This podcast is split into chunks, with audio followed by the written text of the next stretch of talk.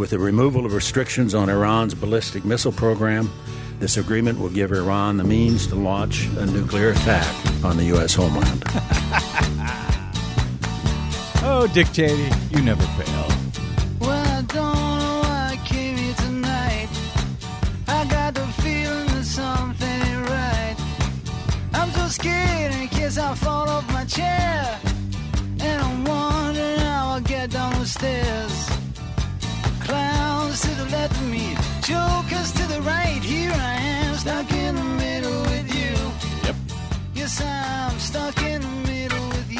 Pacifica Radio's KPFK in Los Angeles. This is the Bradcast, as heard on 90.7 FM in LA, 91.7 FM KYAQ on the beautiful Oregon Central Coast, coast to coast and around the globe on kpfk.org, streaming on the Progressive Voices channel, on the Netroots Radio, Indie Media Weekly, FYI Nation, Radio or Not, Radio Free Brooklyn, other affiliates in parts unknown. And of course, Radio Sputnik, five days a week. I'm Brad Friedman, your friendly investigative blogger, journalist, troublemaker, muckraker, all around swell fellow, says me, from bradblog.com. Thank you for joining us for another uh, thrilling adventure of the Bradcast. We've got some fairly noteworthy presidential election polling news coming up momentarily. I we don't cover a lot of presidential polling news unless it's important, unless it's noteworthy, unless there's a landmark uh, uh, change in what we know to date. And we have a little bit, a little bit of that straight ahead, so you're going to want to stay tuned. Also, uh, some new details now on an exclusive scoop on intelligence being manipulated in the Middle East by officials in the Obama administration. Um, you remember the uh, remember the old Downing Street memos uh, that uh, accused the Bush administration of fixing the facts around the policy.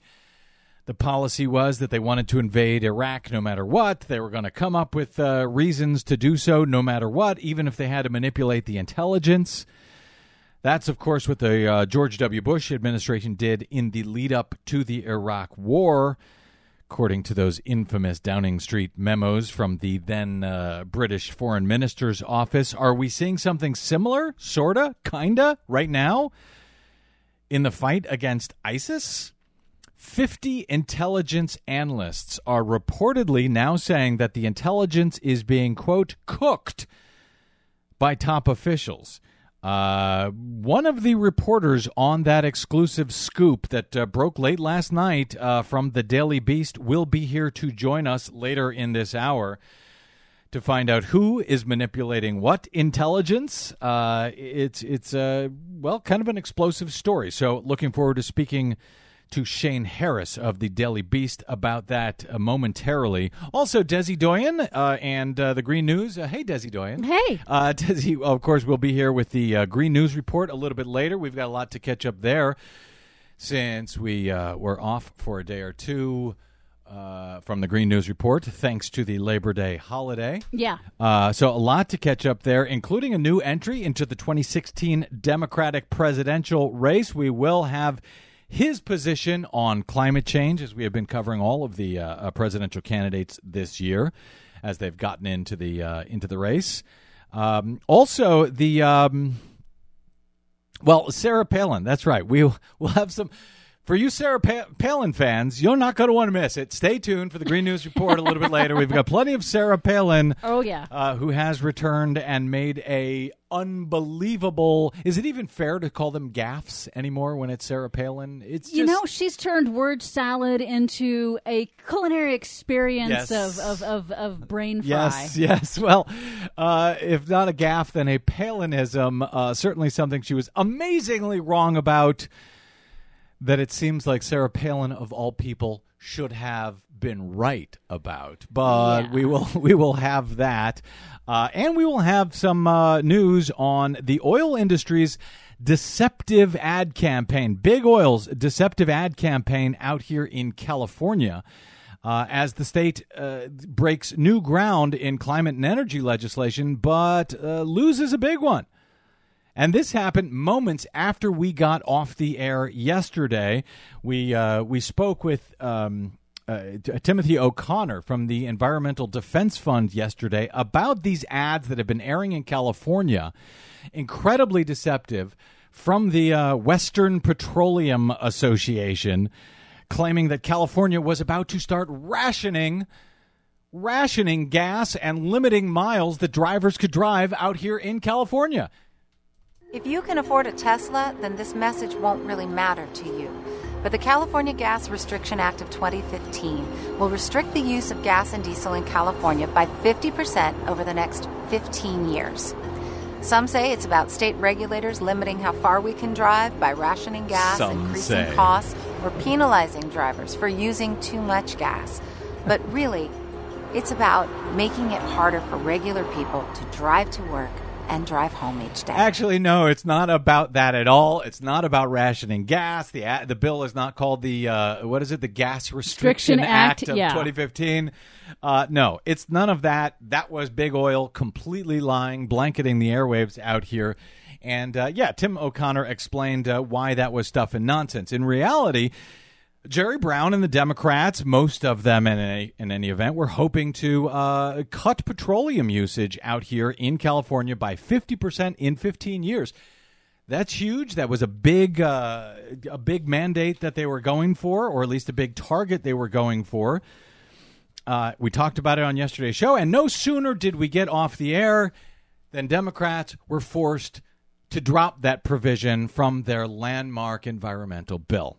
Uh, and uh, they kept the other. There's a lot of other good stuff in there. They'll be doubling, uh, uh, building doubling the renewable energy efficiency standard for the state, which means uh, 50% Mm-hmm. electricity has to be 50% renewable energy sources. And as you said, doubling the energy efficiency of existing buildings, which is a huge deal. Well, a lot of uh, huge stuff, but of course, uh, cutting petroleum use by 50% would have had reverberations around the country. And uh, as uh, Senate leader Kevin De Leon uh, said after he was forced to pull this out because some fellow Democrats would not go along with it, uh, they were uh, persuaded by the lies of big oil. In any event, uh, Kevin De Leon said, quote, we reached for something grand, but in the end, we could not cut through the multi-million dollar smokescreen. LA Times reporting that oil companies had launched fierce opposition to this measure, SB 350. Um, Brown, uh, Jerry Brown, on the other hand, uh, said that oil industry and its allies wanted more changes to the bill than he was willing to make. Uh, so he didn't make them, and instead they just pulled him uh, pulled him out entirely. But he has vowed to fight another day in his presser uh, his press conference after they removed this from the bill. Here's what Jerry Brown had to say. I'd say oil has won a skirmish, uh, but they've lost the bigger battle because I am more determined than ever to make our regulatory regime work for the people of California, cleaning up the air, reducing the petroleum, and creating uh, the green jobs that are going to put hundreds of thousands of people to work over the coming decades. So that was Jerry Brown yesterday after that uh, legislative initiative to uh, curb uh, petroleum use in California by 50% failed, had to be removed, but he vows to fight on using uh, the regulatory procedures if necessary. Environmentalists, according to the LA Times, were, of course, disappointed, but oddly buoyed by uh, Brown's uh, comments in that press conference. Kathryn Phillips of the Sierra Club, California, told the LA Times, I'm feeling oddly encouraged. She said, I have not heard the governor be as strongly committed to protecting Californians from the effects of oil. Uh, as she was in that press conference, so maybe uh, maybe there's good news ahead. Maybe there's hope ahead for this. Um, it seems that people are now understand. This was, you know, he says this was the first volley, uh, and in fact, that's the case. We saw a similar moment some years ago with coal, and since then, coal has what Crashed. crashed. Uh, yeah, and not just because of uh, fracking and the the, the cheaper Natural natural gas, gas, right. Nobody wants coal anymore. they're getting it now. They're getting, they're understanding the dangers, and that industry is, uh, like you say, Desi Doyen, is crashing. Even in China, even in China, because China is trying to pull back on the egregious pollution that has resulted from their their jump into development, and so they are pulling back from coal, and it's it's crashed in China as well. Is this uh, what we can expect from the uh, oil industry? I don't know, but uh, Elon Musk who is uh, how did they describe it? The real life Tony Stark. Uh, Yeah. Elon Musk, uh, this billionaire, Inventor. inventor, CEO, uh, SpaceX, Solar right. City, Tesla electric yeah. cars. Yeah, he's going to take over the world. He was uh, on the uh, the new Late Show with Stephen Colbert last night, uh, and he is, is almost the uh, the anti-Trump. I think that's who he is. He's Yes. a billionaire who's using his powers for good instead of evil. uh, and uh, and by the way, I'm not saying these nice things about Elon Musk just because I think we deserve a free Tesla, but we'll Of take one. not. But no, but we will take one. Uh, uh, yeah, I've been complaining for years. We've been doing the Green News Report for how many years? Seven years, something like that. Talking about electric cars, talking about the importance of it, and Elon Musk can't give us one free Tesla. But I digress. Uh, he was asked by Colbert last night uh, about what is the most important thing, uh, frankly, that needs to be done in this world. Here's a, a quick clip from that. You think that we can put our minds to it and actually make the world a better place. What do you think Yeah, we absolutely. need more than anything else? Well, I think the most important thing we need to solve this century is sustainable energy. Um, that's it. yeah. The most important thing we need to solve. That was Elon Musk on uh, on the Late Show with Stephen Colbert last night, uh, saying what needs to be said in front of a general purpose audience. Uh, not these uh, you know lefty nerds who who listen to you, Desi Doyen, on your uh, on your tree hugging Green News Report. But uh, so that was good news. Glad to hear that. Glad to hear that said, particularly since Obama has a similar similarly said that the greatest existential threat that this planet faces is climate change, and you got a whole bunch of Republicans out there making fun uh, uh, of that claim. And Obama also says that it is also the biggest opportunity of Yeah. the 20th, 21st century because that is going to be the next thing. Uh, it's like the internet revolutionized the economy and brought in new jobs and, and basically upended everything. So the clean energy revolution will do the same. And uh, oil industry is trying to hold us back. And you people out there listening who uh, don't agree or who don't understand, don't worry. You will understand and you will agree. Once you actually understand what's actually going on out there, because there's a lot of misinformation. There has been for years. We try to clean up that misinformation on this show and on the Green News Report. And uh, it's okay. If you don't get it, you will. You will eventually. Uh, all right. Uh, moving on to some presidential politics, which we have not talked about on this program in a while, it seems. Uh, we're either talking about it too much for my taste or not enough. And in this case, uh, last we checked in on the uh, presidential race. We've got news both on the Republican and the Democratic side. Let's start with the Democrats. Uh, last we checked in, Bernie Sanders was consistently defeating the so-called frontrunner Hillary Clinton in New Hampshire in the primary state, uh, the first uh, in the nation primary state of New Hampshire, beating her uh, handily, actually, in uh, in a number of polls. Uh, and he was beginning to close in on her in Iowa. I think it was uh, he was seven point. He was still behind, but was seven points off the mark in Iowa. Well, we've got this today. Bernie Sanders, according to a new poll from Quinnipiac, is now polling at 41% to Clinton's 40% in Iowa, the first in the nation caucus state. So Sanders is up 41 to 40. Now, that is, of course, still within the margin of error of this particular poll, but where he had been uh, getting trounced previously in Iowa and then closing the gap in Iowa. Now he has a one point lead, according to the latest Quinnipiac poll released on Thursday. Uh, that is notable because in July, the same poll, Quinnipiac found Clinton leading Sanders by 19 points. So we don't hear we hear a lot about about Republicans uh, these days and their silly uh, presidential race, but not as much about Democrats. We should because there's a real race going on there, whether you've heard about that or not. Um, and you may not have heard about it because, well, other than uh, the race is not filled with crazy people like it is on the Republican side, the Democrats are also not holding debates. And we talked about this last week after Martin O'Malley came out and. Uh, decried the the Democratic Party, uh, the DNC chair Debbie Wasserman Schultz, for holding only six debates total, just four prior to uh, the beginning of voting in Iowa and New Hampshire, and that New Hampshire debate takes place like the week weekend before Christmas, December 19 on a Saturday. You know when nobody can see it uh, or nobody will see it, uh, and so uh, I, you know the, the claim is that Debbie Wasserman Schultz, head of the DNC, is in the bag for Hillary Clinton. Maybe so. I don't know. Uh, but the fact that they are not debating in public, uh, you know, the Republicans had some 24 million people tuned in to their first debate. That's not going to happen with the Democrats because uh, they don't have a Donald Trump, but it's certainly not going to happen.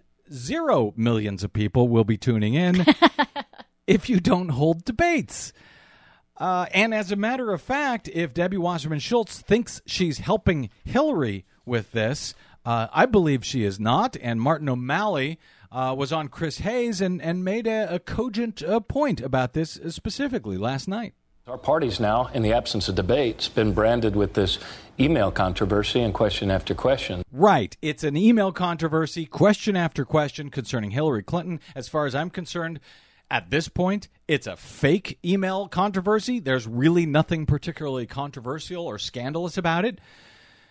But the media has nothing else to talk about uh, by and large when it comes to the Democrats. And so they talk about this. If they were talking about debates, if they were ha- holding debates, it would be a completely different story. The Democrats have never limited debates in this way uh, that they are doing now, and they will uh, sanction any uh, candidates who participate in a, uh, a, a non approved uh, Democratic debate.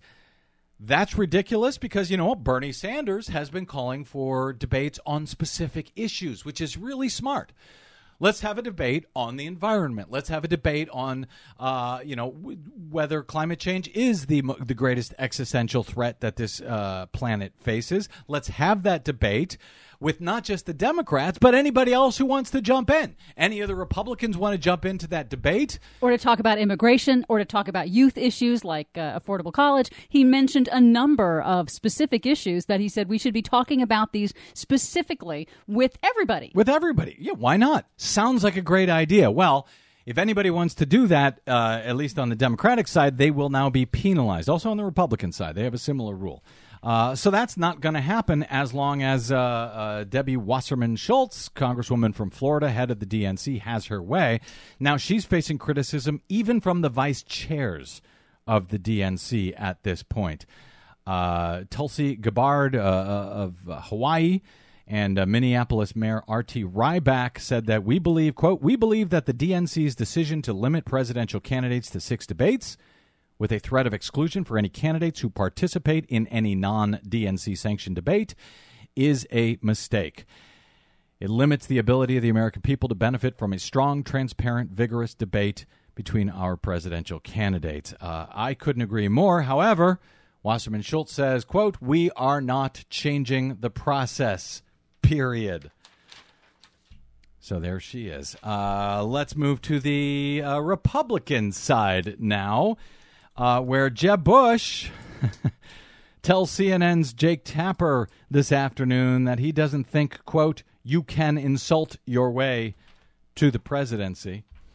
Obviously, talking about Donald Trump there, he uh, may or may may or may not be right when it comes to insulting your way to the presidency, but you may be able to insult your way to the uh, nomination on the Republican side of the aisle. Uh, his uh, obviously uh, what Donald Trump is doing seems to be working, seems to be working in a huge way, and as if uh, Desi, I don't know if if you recall this, but Groucho Marx used to used to go out. You know, he would insult everyone. That was his his shtick. It was uh, funny, and he would act. There was a story that was told that he showed up on Wall Street one day uh, down at the markets, and the markets just stopped, and everybody was saying, "Groucho, please insult me, insult me." They wanted to be insulted by Groucho Marx.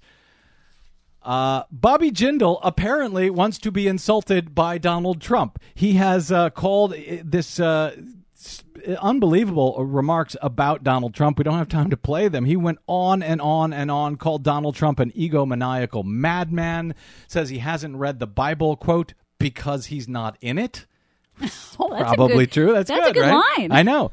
Uh, it's time to get serious about making America great again. So it's time for Donald Trump to take the ride down his own elevator. It's time to tell Donald Trump, no, we will not put an egomaniacal, unserious person in the White House. You're fired. He went on and on. Wow. Because Bobby Jindal, governor of Louisiana, who is running for uh, president, is in the absolute basement. I can't even believe he's still in this race. I guess he assumes that insulting uh, uh, Donald Trump will get Donald Trump to push back, and somehow this will be good for Bobby Jindal. Uh, none of that has worked for Jeb Bush or any of these other candidates. Be careful when you pull the tiger by the tail. Yeah, exactly. So I don't know what Bobby Jindal is thinking, but that's what Bobby Jindal is doing. That is apparently his Hail Mary to try to appear in the polls above 0%. um, Scott Walker is not working for him either. So now he is promising to, quote, wreak havoc on day one on Washington when he is uh, when he is elected president. Wisconsin Governor Scott Walker, who was supposed to be one of the front runners, who's just absolutely plummeting in the polls.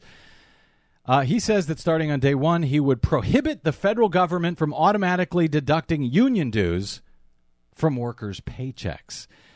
Now, I don't know if the president has the power to do that, but uh, Walker claims that's what he's going to do. Now, workers already can voluntarily choose not to have money taken out of their paychecks uh, in the federal government, but Walker wants to do away with the automatic deductions altogether, whether these workers want it or not. Uh, he didn't explain how federal workers would, uh, who belong to unions, would actually pay their dues, according to AP. Uh, he says he'll have uh, more details in his speech next week, but until then, he's going to, quote, wreak havoc.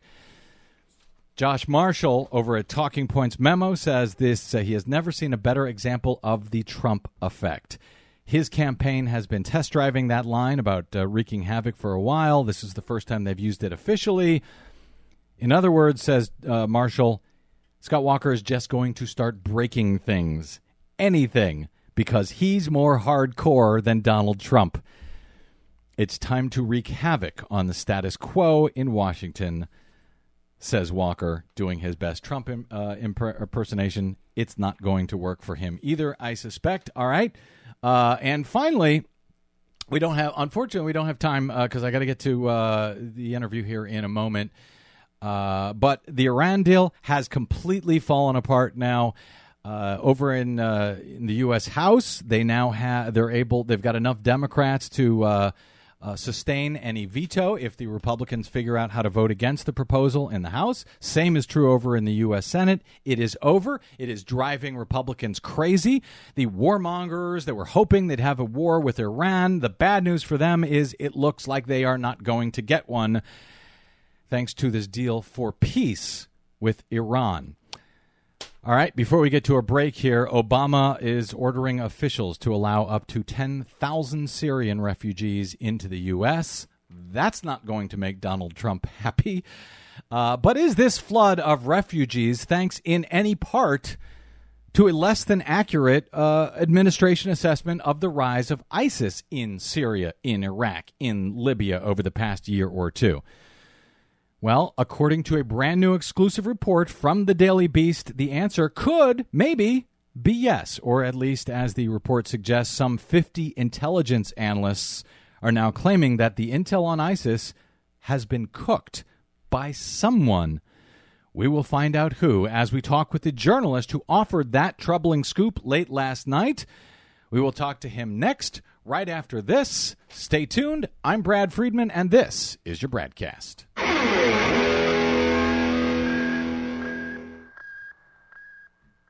Hi, this is Desi Doyen from the Green News Report and the Bradcast, both brought to you without corporate or political influence. Why? Because we rely on you to help keep us completely independent. Please drop by bradblog.com slash donate today and help us stay on your public airwaves. That's bradblog.com slash donate. You'll thank yourself later. I'll thank you now. Don't talk about the weather. It's a military secret. Just keep your wits together. That's the safest way to keep it. These are critical times. Be careful of espionage. Welcome back. In such critical times, Huh? you've got to watch out for sabotage. Oh, you do. Welcome back to the Bradcast. Brad Friedman from bradblog.com. Uh, pretty explosive story late last night uh, coming out from the Daily Beast. Uh, I'll read a few paragraphs here. It's being called a revolt by intelligence pros who are paid to give their honest assessment of the ISIS war, but are instead seeing their reports turned into happy talk. More than 50 intelligence analysts working out of the U.S. military's Central Command have formally complained that their reports on ISIS and Al Qaeda's branch in Syria were being inappropriately altered by senior officials. According to an exclusive report published late last night by Shane Harris and Nancy Youssef at the Daily Beast, the complaints spurred the Pentagon's Inspector General to open an investigation into the alleged manipulation of intelligence. The fact that so many people complained suggests there are deep rooted systemic problems in how the U.S. military command charged with the war against the self proclaimed Islamic State assesses intelligence say Harris and Youssef at the Daily Beast. The cancer was within the senior level of the intelligence command, according to one unnamed defense official. And I want to underscore here that uh, pretty much everyone in this report at this time is unnamed. Two senior anal- analysts at CENTCOM signed a written complaint sent to the Defense Department Inspector General in July, alleging that the reports, some of which were briefed to President Obama, portrayed the terror groups as weaker than the analyst believes they really are. The reports were changed by CENTCOM higher ups to adhere to the administration's public line that the U.S. is winning the battle against ISIS and al Nusra, which is Al Qaeda's branch in Syria, according to these analysts. That complaint was supported by 50 other analysts, some of whom have uh, complained about politicizing of intelligence reports for months. Oh, that sounds familiar. That is according to 11 individuals, again, unnamed, who are uh, said to be knowledgeable about the details of the report and who spoke to the Daily Beast on condition of anonymity. The allegations echoed charges that political appointees and senior officials cherry picked intelligence about Iraq's supposed weapons uh, weapons program back in 2002 and 2003. Here to talk about this story is Shane Harris, one of its uh, one of its authors. Shane Harris is a senior intelligence and national security correspondent for the Daily Beast. Uh, prior to that, he was a senior writer at Foreign Policy magazine. He's the author of two books: "At War: The Rise of the Military Internet Complex." And The Watchers, The Rise of America's Surveillance State. His exclusive at the Daily Beast with Nancy Youssef is headlined Exclusive 50 Spies Say ISIS Intelligence Was Cooked. Shane Harris, welcome to the Bradcast, sir. Hi, thanks for having me. Good to talk to you. Yeah, and to you. Uh, wow, uh, intelligence was cooked. Fifty analysts. Uh, okay, I want to get into some of these details because uh, you know we see a lot of. Uh, I've seen a lot of these reports over the years, and when you don't have. Uh, you know, when someone like me looks at your report, you know who you're talking to. You know who these analysts are. They are unnamed for your report. So we sort of have to go through you as a conduit to, uh, you know, to, to figure out if these guys making this claim, these claims are legitimate. So let's explain these claims here, and then I want to talk about the math. Who is actually making these claims? Who is doing what, and and so forth. So can you explain specifically what these complaints are and where they are emanating from? Right. So the, the analysts in question are, are are experts in Iraq and in Syria and also uh, in Al Qaeda and particularly the Al Nusra Front in Syria, their branch there, and ISIS. We're talking about sort of very seasoned, uh, line level, if you will, analysts who spend their days looking at these groups and trying to assess their strengths, their weaknesses, what they might do next, what they've done historically. And then these reports that they generate based on this information uh, that they're collecting uh, are eventually, if you like, sort of moved up through the chain and eventually would go on to be potentially included in briefings for President Obama or senior military officials. But it all sort of generates with these kind of uh, analysts who are looking at this very close up. You can almost kind of think of them as like reporters, and the people who sit above them would sort of be like their editors so to equate it to the environment I work in every day. And what they're saying is that they are seeing some of their reports, uh, key pieces of them that they think are very important, taken out, uh, not giving the proper context, in some cases making it look like ISIS and Al Qaeda are weaker than these analysts actually believe they are. And what they decided to do is uh, raise these issues internally with their bosses. Uh, and our understanding is that they did not get a satisfactory response, and at that point, decided to effectively blow the whistle and go to the Defense Department's Inspector General, their watchdog arm, and say, look, this is inappropriate. Our reports are being doctored. This is interference, and this is not how intelligence analysis is supposed to work. Uh, so you've got people who essentially are standing by the the, their own work and saying that what's coming out the other end looks different from how it did in the beginning. That sounds uh, horrifyingly familiar, frankly, for those of us who cover the Bush administration for all of these years. But these these analysts are they? Uh, and I, I I appreciate you can't give away you know that much about the, the sources and so forth. But but are they are these independent contractors or are these actually uh, folks who are working for the uh, I guess not the CIA here, but the uh, the, the the DIA, the uh, Defense Intelligence Right. Agency? Well, we know that these are professional career analysts. Some of them do work for the Defense Intelligence Agency and are, are working at Central Command, but are technically under the Defense Intelligence Agency. That's that's sort of their home agency. but what what they have in common is that what they do every day is study Iraq and Syria, and they study ISIS and they study Al Qaeda. So they're essentially they're like subject matter experts uh, um, in these topics. Uh, uh, we know that some of them have been doing this for many, many years, uh, even going back to the beginning of the war in Iraq. And so they have a, a level of experience and insights that is informed by studying this problem over many years. And, you know, and the, and the folks that we were in touch with, it was clear to us that these were not amateurs. These are not people who uh, are sort of dilettantes. These are really, you know, people who spend their days studying these problems very close up. And we should emphasize too, in the intelligence business, people often arrive at different conclusions looking at the same set of facts. Sure. And what's supposed to happen is that all of those differing points of view are supposed to be taken into account. And you're and generally what the- intelligence agencies are supposed to do is avoid kind of a groupthink or a mashing together or trying to achieve consensus. These things are very frowned upon specifically because they're what happened in 2002 with the run up to the Iraq War and of course produced a really disastrous and flawed assessment of Iraq's supposed weapons programs that did not take into account sufficiently the dissenting views of analysts who said, hey, wait a second, uh, we don't think Iraq has the weapons program that some people think it does. So, in that context, this is what these analysts are sort of throwing up the red flag on, saying this is not how we're supposed to do it.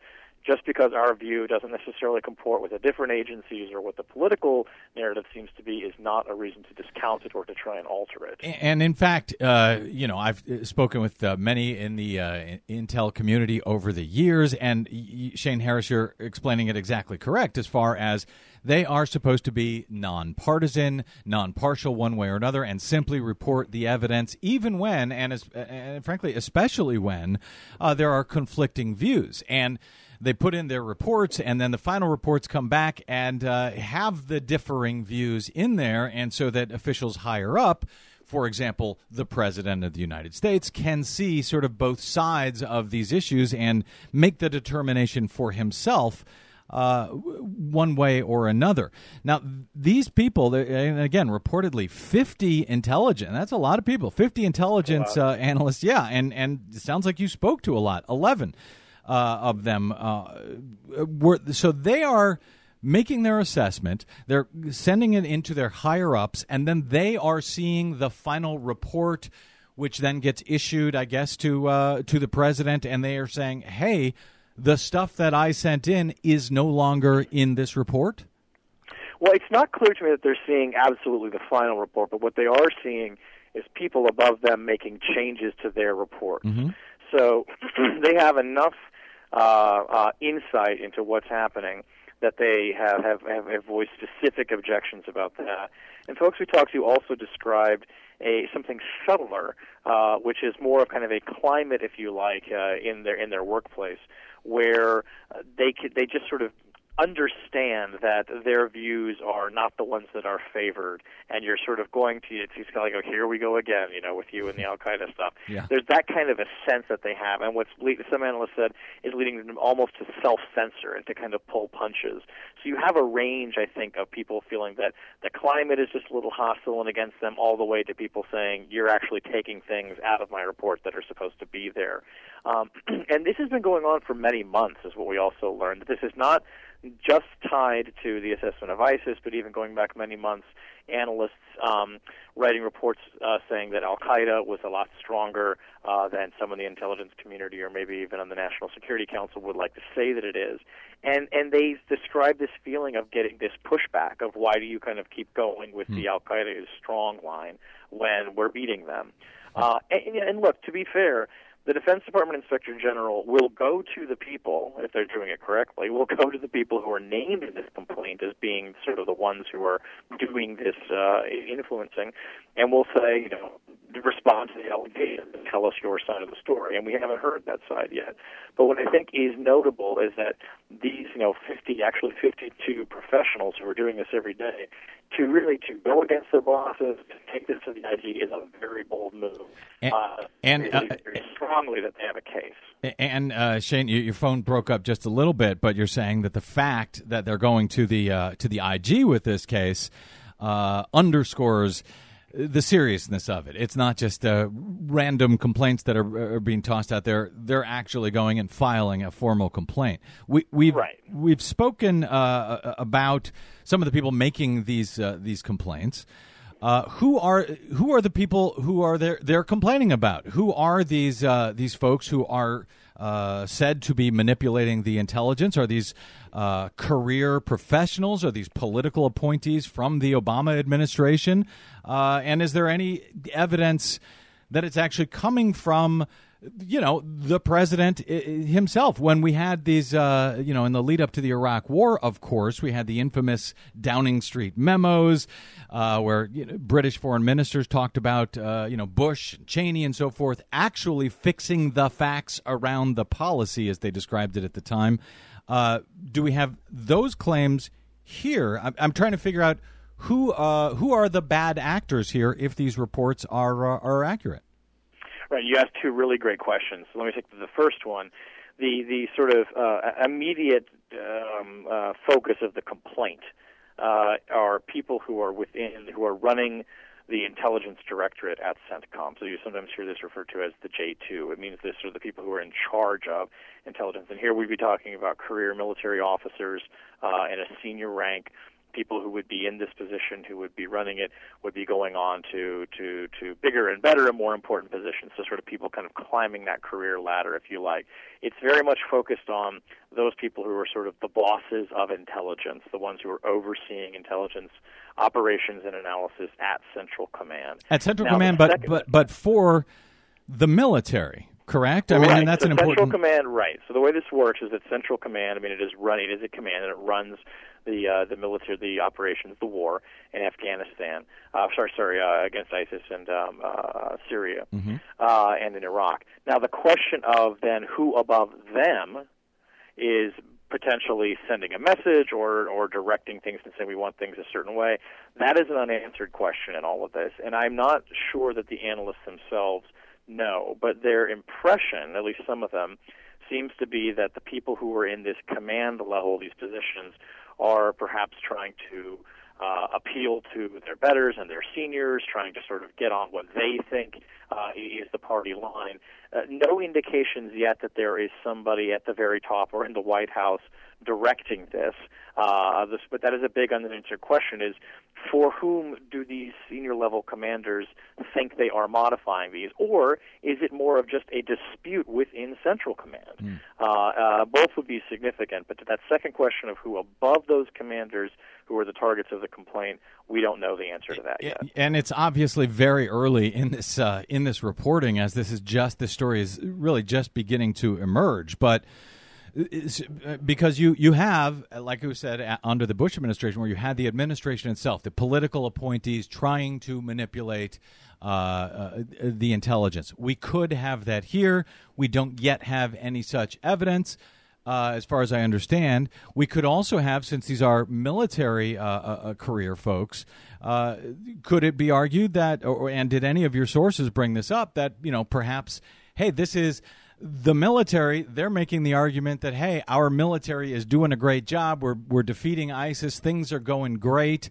And uh, it would be good if our intelligence that we send up up the chain actually reflects what a great job we here in the military are doing.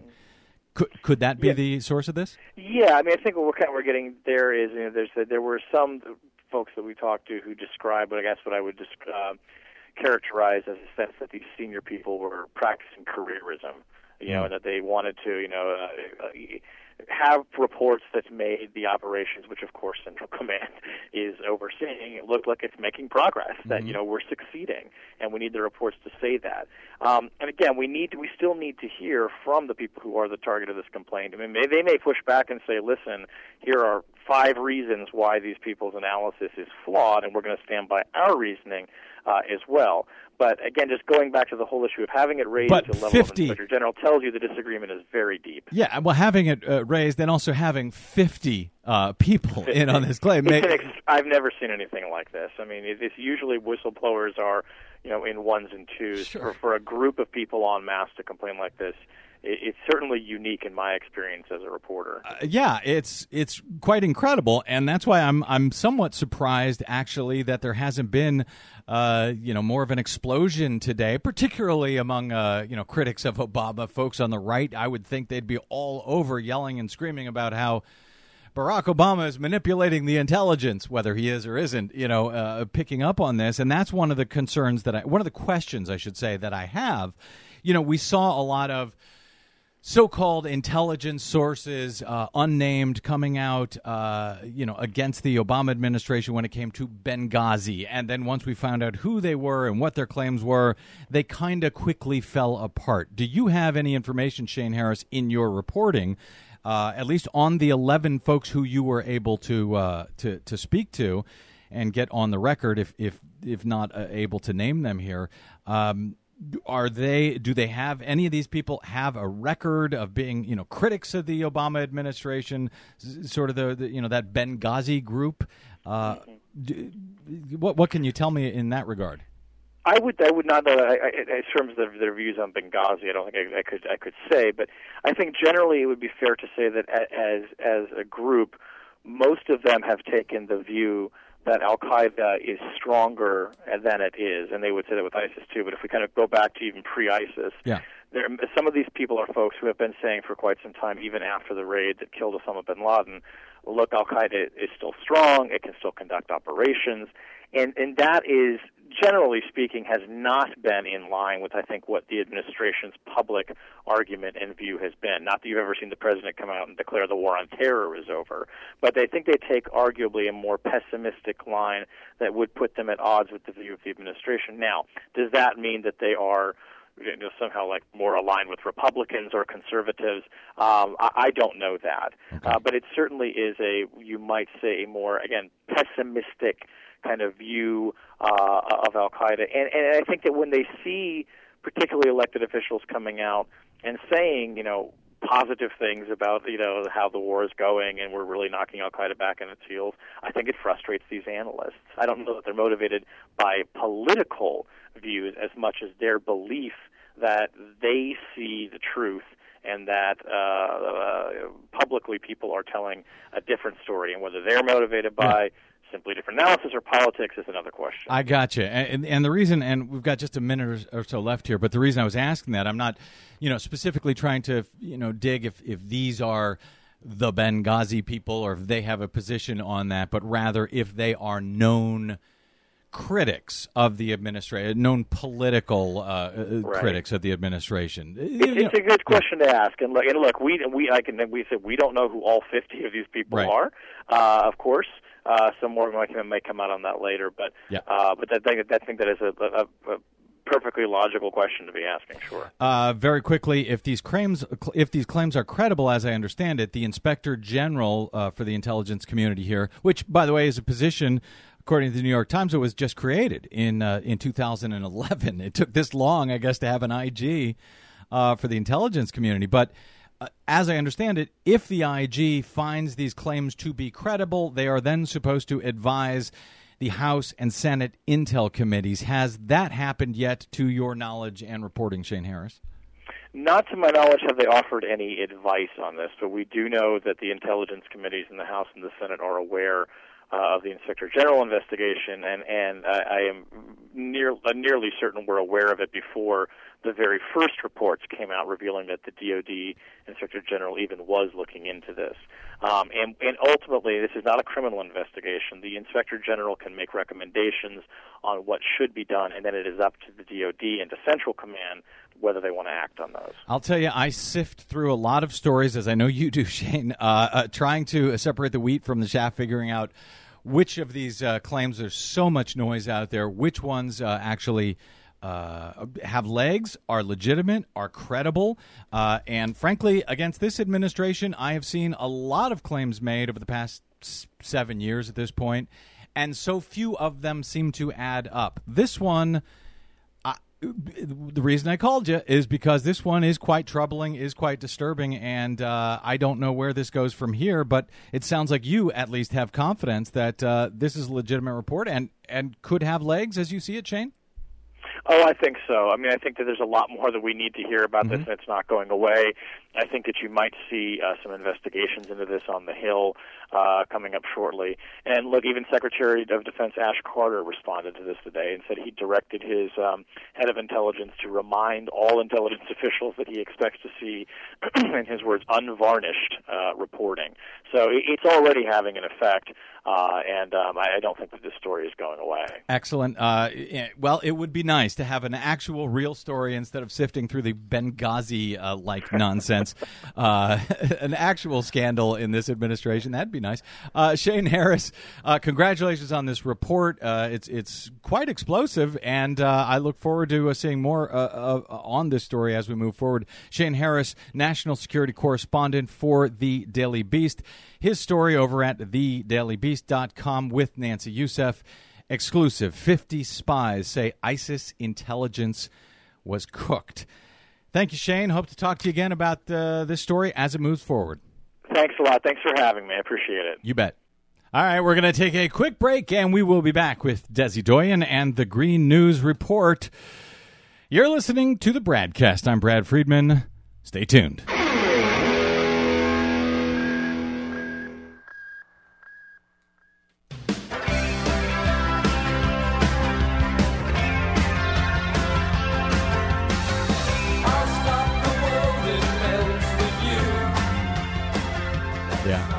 We quite literally today we are absolutely melting out here in Los Angeles. Uh, welcome back to the BradCast, Brad Friedman from bradblog.com. Thank you for staying with us. Uh, Desi Doyen, there is a heat wave on the West Coast, on the East Coast, on the South. Do we call it South Coast down there in uh, Texas and Gulf uh, Coast. Gulf Coast?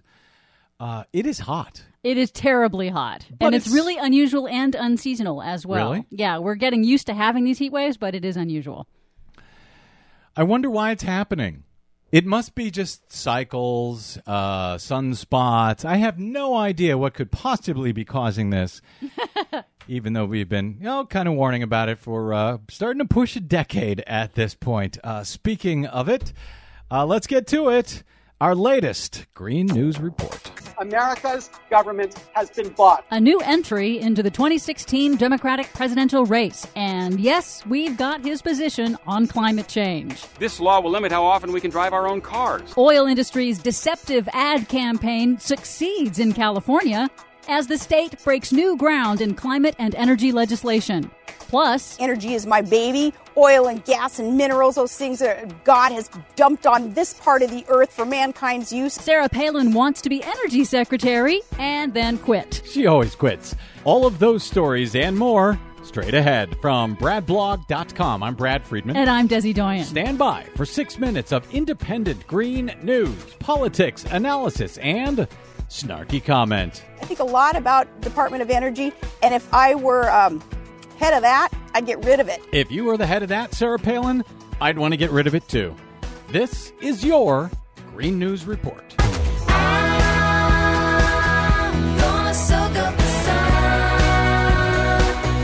Okay, Desi Doyen, all year long, you have been reporting the climate change positions of every single major presidential candidate to enter the race, whether Republican or Democratic. Haven't had any third party people yet, but we do have yet another candidate this time on the Democratic side. Yes, we thought we were done, but we now have a new entry into the 2016 race. You thought you were done, but Yeah. press on.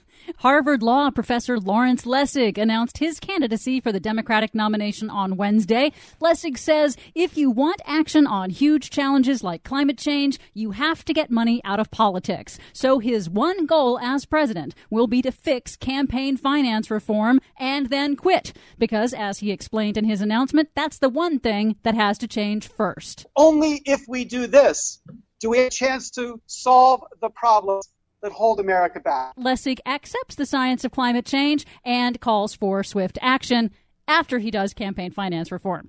Former Alaska Governor Sarah Palin wants to be Secretary of Energy if Donald Trump is elected president in 2016. She volunteered for the job in an interview with Jake Tapper on CNN. Energy is my baby. Oil and gas and minerals. And if I were um, head of that, I'd get rid of it.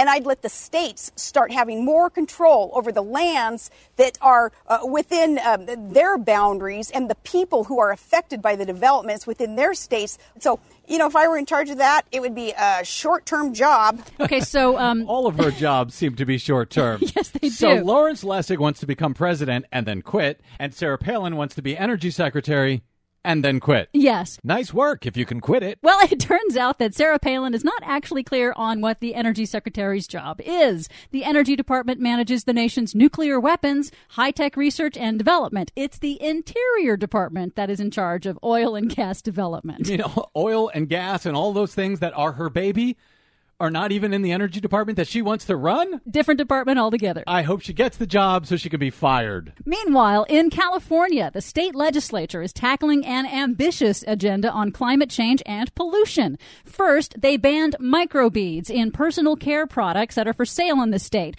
Microbeads are tiny plastic pellets used in products like toothpaste and face scrubs. They're not caught by municipal wastewater systems and are now polluting lakes and rivers and mistaken for food by marine animals. The California state legislature also passed legislation requiring the state's two huge employee pension funds to divest from coal. California's two largest employee pension funds control a combined $400 billion in investments and are the largest pension funds yet to divest from coal. That is a huge story. California was also considering a major climate bill to cut the state's pollution and carbon emissions, setting a target for California to get half of its electricity from renewable sources and to cut the state's petroleum use in half within 15 years. But of course, the oil industry is against the idea of consumers buying less oil and launched a deceptive million dollar ad campaign. Some say it's about state regulators limiting how far we can drive by rationing gas, increasing costs, or penalizing drivers for using too much gas. But really, it's about making it harder for regular people to drive to work and drive home each day. None of that is actually true, as Tim O'Connor of the Environmental Defense Fund explained on the BradCast. The Western States Petroleum Association, or WSPA, behind the ads, is afraid the idea will spread. If other states see California, the nation's leader in gasoline use, cutting its consumption and cutting its spending, I think they're going to want some of that for themselves, and that's where I think WSPA really wants to stop this uh, this snowball from from growing and uh, taking hold. However, the oil industry in California won on Wednesday in getting that 50% cut in petroleum use withdrawn from the bill. But California Governor Jerry Brown has vowed to continue the effort via regulatory methods. So the million dollar lie campaign worked. For now, Brown says they won the battle, but he thinks they'll lose the war. We'll see if they lose it in time. For much more on those stories and the ones we couldn't get to today, please check out our website at greennews.bradblog.com. Find us and follow us on the Facebooks and the Twitters at Green News Report. I'm Brad Friedman. And I'm Desi Doyen. And this has been your Green News Report. California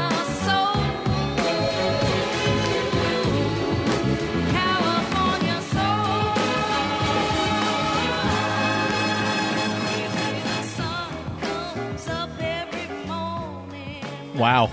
That was a lot of news in six minutes, Desi Doyen. A lot has happened this week. Uh, it has, and uh, frankly, a lot of news in uh, in one hour here on the BradCast. If you missed any portion of today's program, you can download it in full.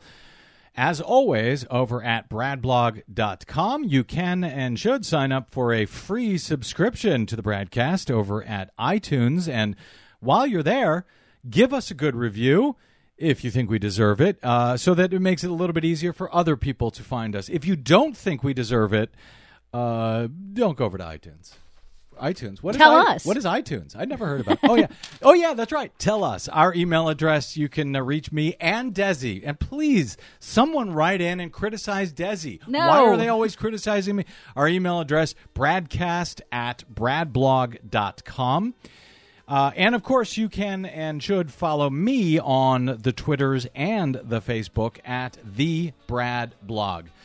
We'll be back with you, same Brad time, same Brad channel tomorrow. Until then, my thanks to Desi Doyen, our producer, to our booking goddess, Cynthia Cohn, to my guest today, Shane Harris of the Daily Beast, and of course to you and all of our listeners, particularly those of you who have uh, answered our call and stop by bradblog.com slash donate to help keep us on the air without corporate influence so we can say whatever we damn well please. All right, we'll see you soon. I'm Brad Friedman.